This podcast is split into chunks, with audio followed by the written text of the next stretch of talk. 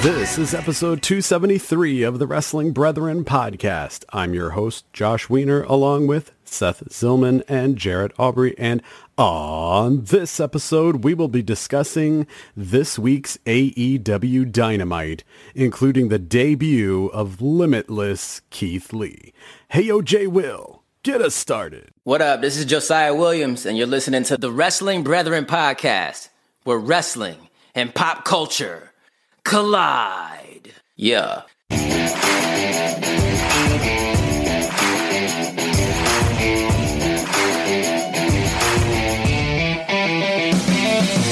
Welcome in to episode 273.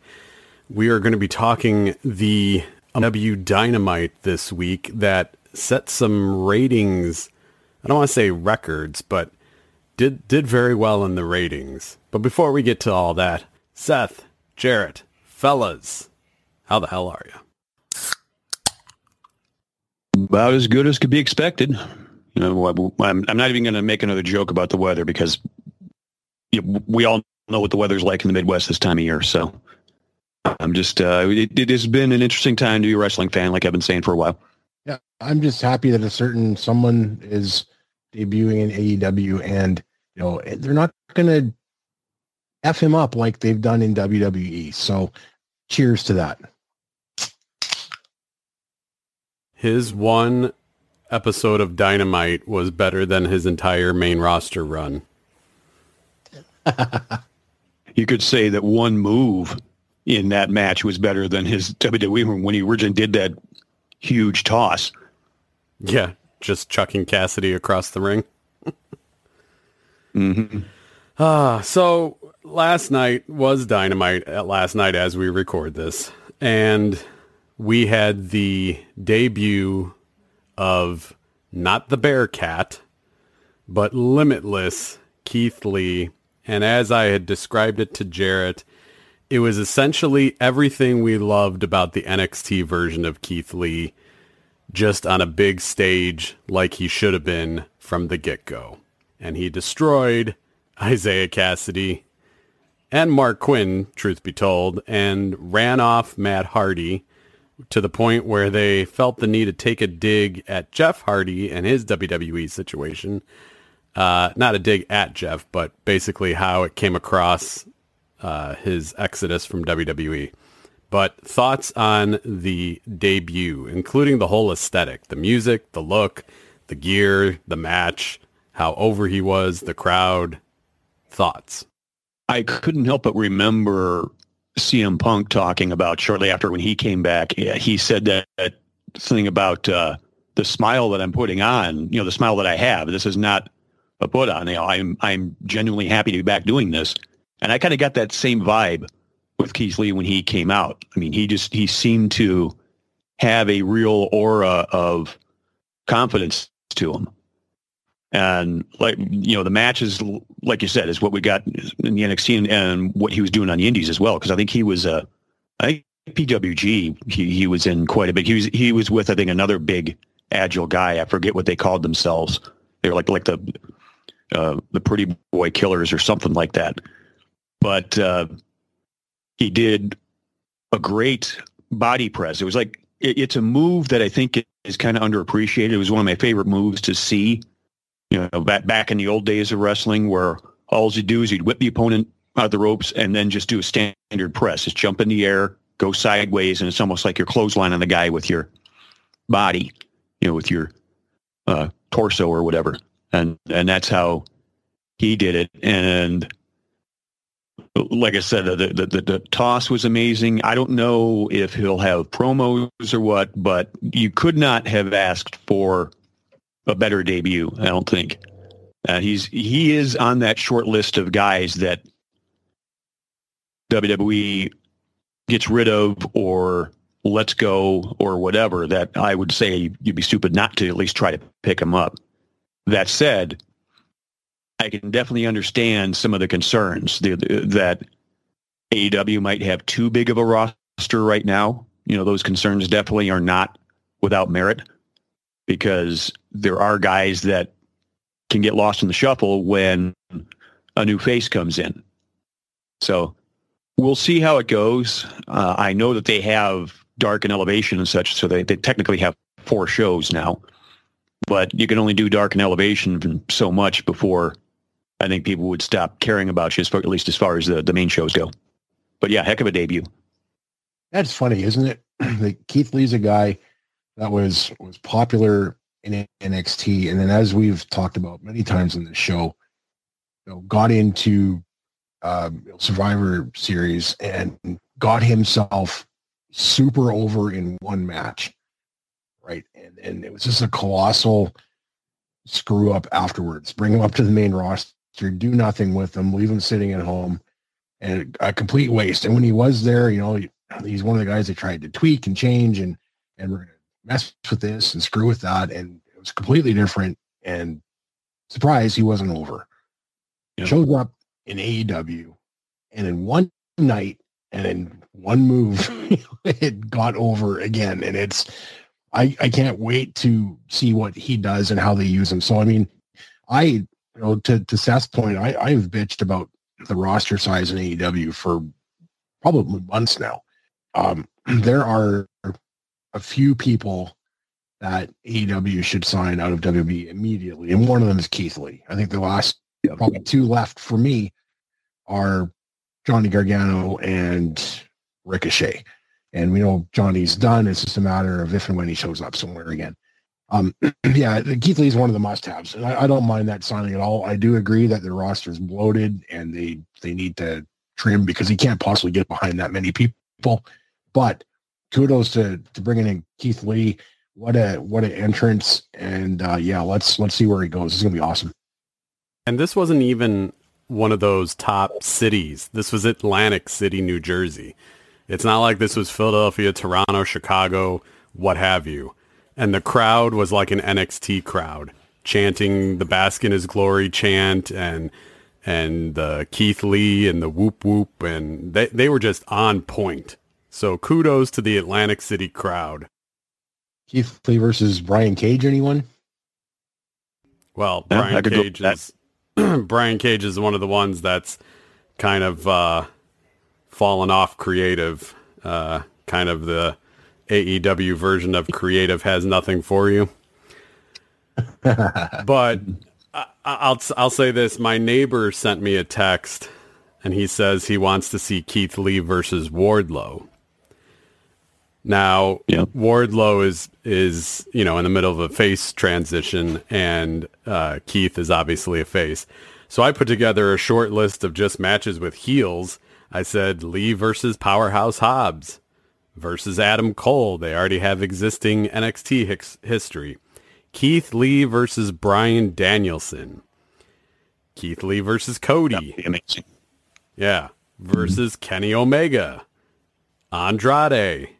Malakai Black, uh, Lance Archer, and even Keith Lee versus MJF. All are possible now. I don't know if that last one, but I'm good to the rest of them. Well, the promos would be amazing at least. I'm sure the match would be good too, but you, you, you could I could just imagine if we were going to get Keith Lee against MJF because if MJF ran from CM Punk, imagine how fast he'd run from a guy the size of Keith Lee.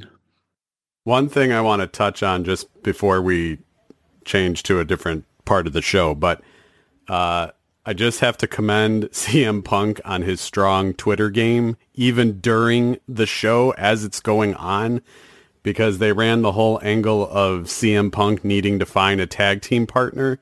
So between that segment or the end of that segment where the match was announced and the actual reveal of his tag team partner, he was on Twitter saying, "Are you in the country currently?" At Samoa Joe. so, so, so, credit to CM Punk for his mid-show tweets, um, and uh, yeah, so that was great. But Jarrett, I know you haven't seen the show in its entirety, but the opening segment with MJF and the Pinnacle is probably the best heel shtick that I've seen. Just way over the top. in every possible heel category imaginable. And I can't wait to hear your reactions to this segment. But there was another debut, not a signing, but a debut on AEW television just before the Keith Lee debut in that uh, phrase that we're all tired of hearing now from that forbidden door. But uh, Seth, why don't you clue us in to the Switchblade, Jay White? Yes, he made his debut. Really, he was only in one backstage segment, but it involved the Young Bucks and uh, it was uh, Roppongi Vice, where they jumped Roppongi Vice backstage, and then Jay White kind of stepped in to deliver the final blow. Now, to explain all this, because I can do it, I think I can do it quickly enough. Roppongi Vice are, were uh, junior heavyweight tag champions in IWGP, the IWGP uh, junior heavyweight tag champions in, in New Japan, feuded with the Bucks over them, and the Bucks were in Bullet Club, and and Jay White uh, replaced Kenny Omega as the leader of the the Bullet Club when Kenny left to help form AEW. So there is history with all of those guys there, including Adam Cole, who was also a leader of the Bullet Club. Not not a leader, but he was prominent in the Bullet Club when he was ROH champion. And before Kenny left, uh, he and Adam Cole, you could tell they, they didn't get too far with it. I think because AEW came along and, and Kenny left, but they were definitely teasing that there might be a coup or a struggle for power within Bullet Club between Kenny and Adam Cole and possibly Cody Rhodes as well. But then, you know, like I said, uh, Kenny and Cody left. Jay White simply took over the the Bullet Club from there. So that's kind of what the Bucks were hinting at later when they told Adam Cole, like, "Wait a minute, this guy's, you know, this guy and Kenny were huge enemies." As uh, I believe, as Jay White actually beat Kenny for the U.S. title. So that that's all. It, it still adds to that. What is Adam Cole doing? Is he trying to keep the elite uh, in order? Is he doing kind of similar to what MJF is doing and building his own stable and just trying to recruit guys for his own uh, interests?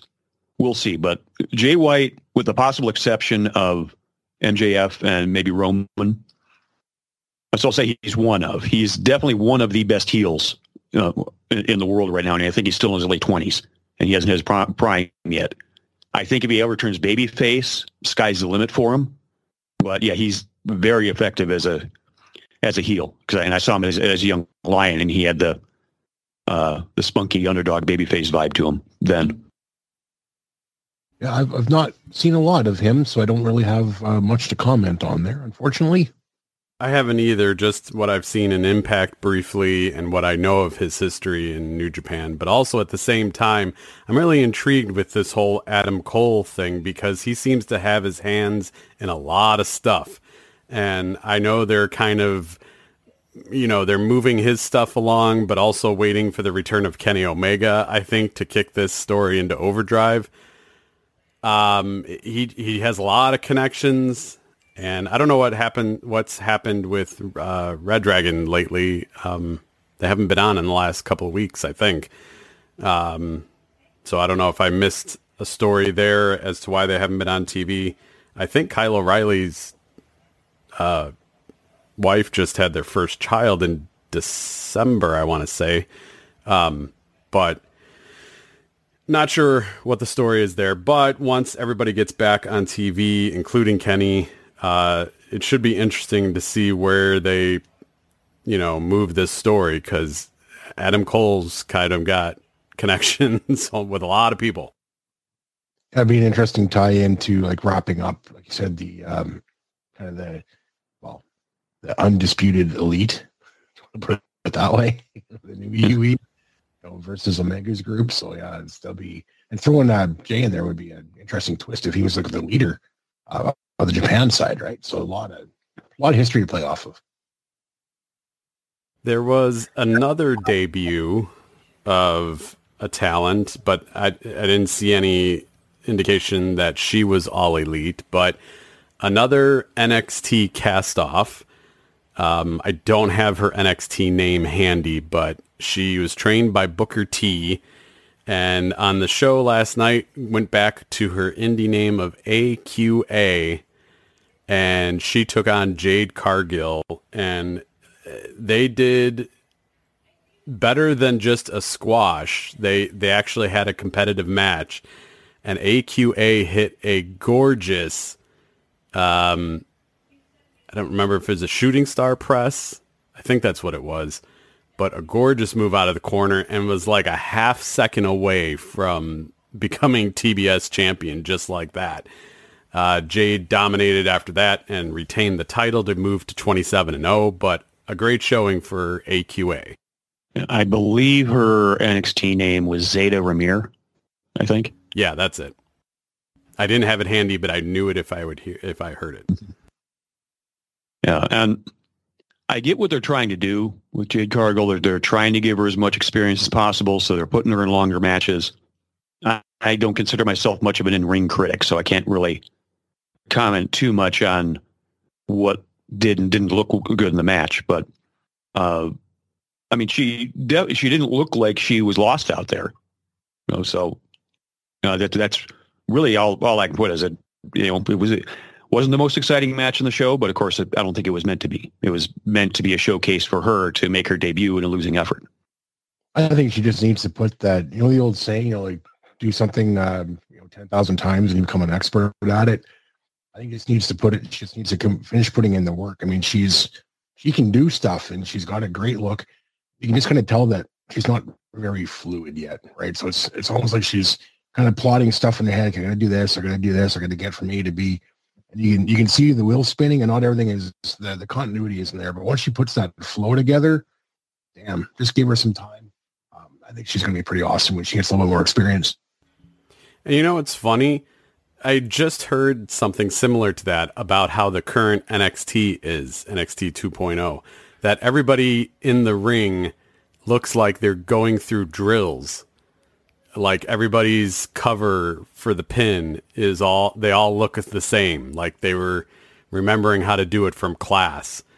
And everybody's moves are all the same. I mean, so I'm, I'm glad I ditched that brand when they turned it over because that, that sounds painful to watch to me. Well, you can you can somewhat hide that, right? Like when you've got a rookie against a veteran, you can the veteran can help hide that. But when it's just all rookies in the ring together, like there's no way out of that, right? Like it's either you nail it or you don't, and it either looks great or it looks horrible. Uh, yeah, you're you're right. I mean, it's the common practice to be around people who are better than you. If you're going to get better at wrestling, you work with people who are better than you and more experienced. But a lot of NXT guys, they're going out there and they're just having matches with other NXT guys who've only been around for a little bit, and yet they're still putting them in like ladder matches and cage matches and stuff. So it's uh, you, you'd think they'd do the opposite. You'd think they'd have some vets around to get these guys better and girls, of course. So it's that that seems to me be, to be like one of the uh, simplest uh, what's the word I'm looking for uh, practices in, in wrestling is just you you get these people to work with some veterans and they'll get better. And speaking of veterans and getting back to Dynamite, probably one of the best segments on the show in a pretty stacked show, but maybe an underrated under the radar segment was Serena Deeb's five minute challenge. And I just love everything about her professor character and this heel turn and this work that she's doing right now. It is fantastic. And uh, she's giving other people the rub in the ring and they're keeping her strong. And I would not be surprised if she's not either TBS or world champion by the end of 2022, just for even a short run or at least a solid run. But she's she's putting in work. Let me tell you. Yeah, uh, that, that was a nice segment for her to have. So She just basically came out and had a squash match. I, I suppose I could complain about it being another blank whatever challenge, which is the same thing Jade Cargill was doing.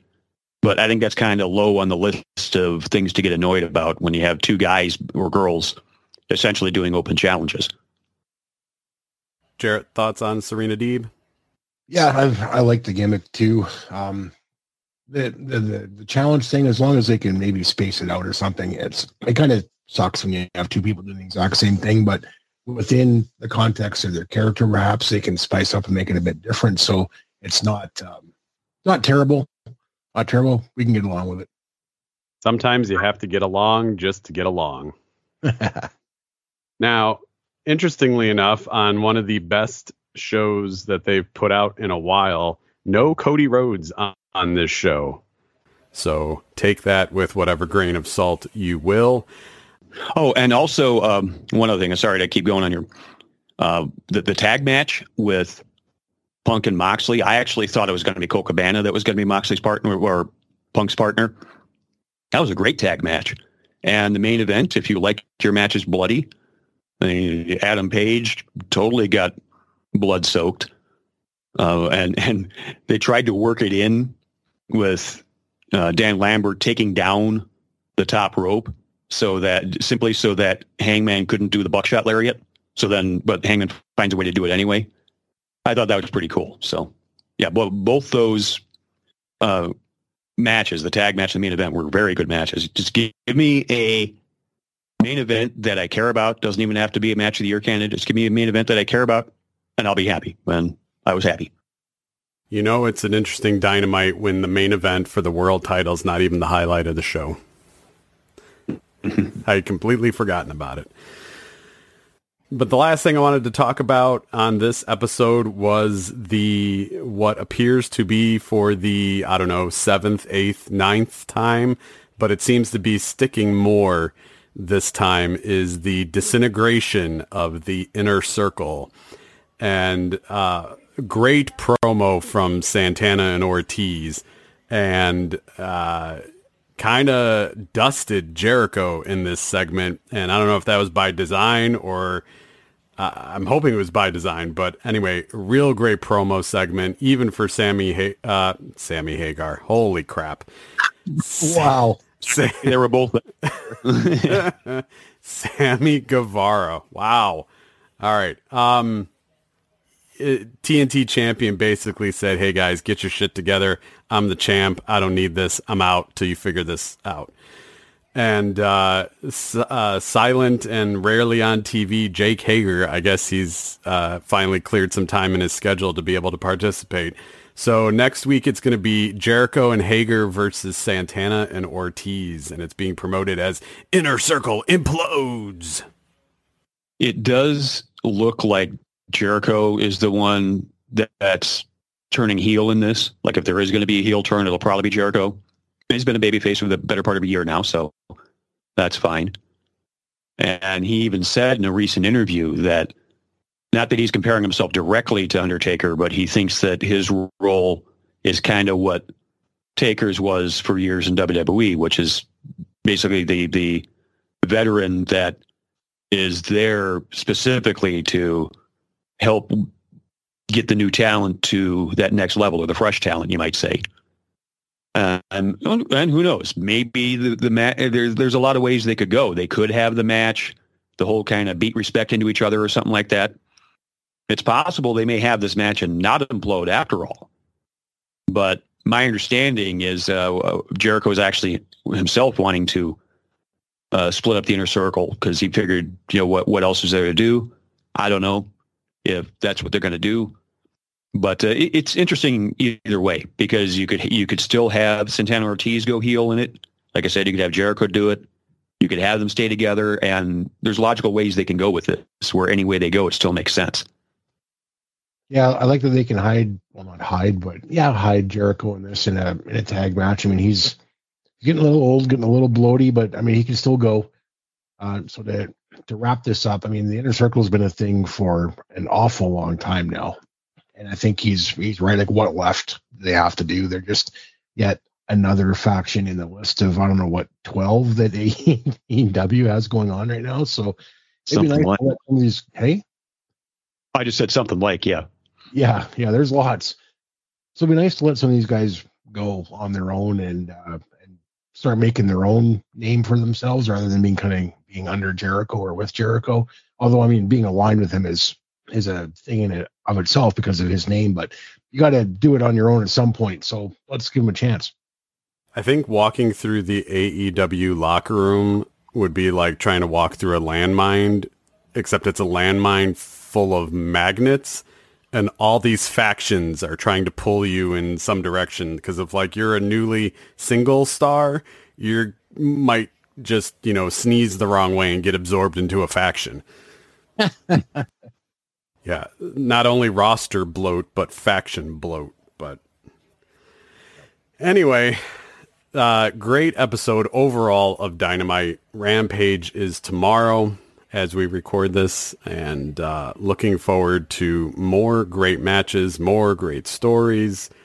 And that is what we get with AEW. So I wanted to keep this episode short. Next week, we have our Elimination Chamber predictions and any noteworthy news stories we will get to next week as well. Any final thoughts? One thing I couldn't help but notice about Dynamite this week was I think the entire first hour had like 10 minutes of wrestling in it, and three of those minutes were during a commercial break. That's like WWE Raw levels of non wrestling. But as the kind of modern saying goes, I ain't even mad because they don't do that usually. You know, Raw's the one that has the 20 minute opening promo segments, and the AEW's done it from time to time, but they had both of those talking segments that we talked about, the opening segment and the inner circle segment. Those were all pretty long promo scenes in the first hour. And then I think in the the, the matches were the Keith Lee match and the uh, uh, the Wardlow squash match. But that second hour was almost entirely all matches. So they what they didn't have in the first hour, they just had it all in this in the second hour, so that uh, that evens out. And um, you talked about ratings at the beginning of the episode, uh, there, uh, Josh. Uh, believe it or not, uh, the number was 1.129 million, if I recall correctly.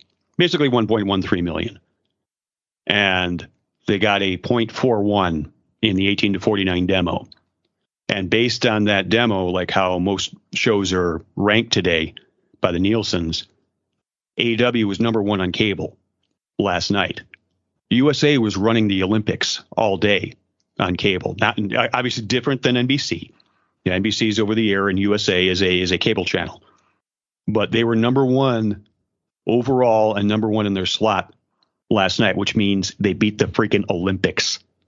Think about that for a minute obviously not in overall viewership, but in but in that demo uh, in that demo. So that's pretty amazing. And so far, my prediction has come true because I said once they go to TBS, I fully expect them to average uh, 1 million or more viewers. Uh, they've dipped under 1 million twice uh, in January, but I think this was the sixth week. So that's four weeks they've been above, and I think they're averaging like 1.03 million or something like that. So if they keep it the course they're going now, they're going to average a million probably throughout the rest of the year. That's actually what I expect them to do.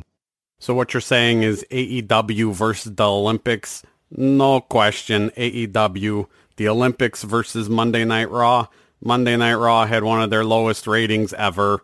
Never mind the fact that they were on the Sci-Fi Channel. Who cares? numbers are numbers. yeah. Yeah. That's pretty awesome though. Wow. All right. Well, as I said, next week we've got predictions again.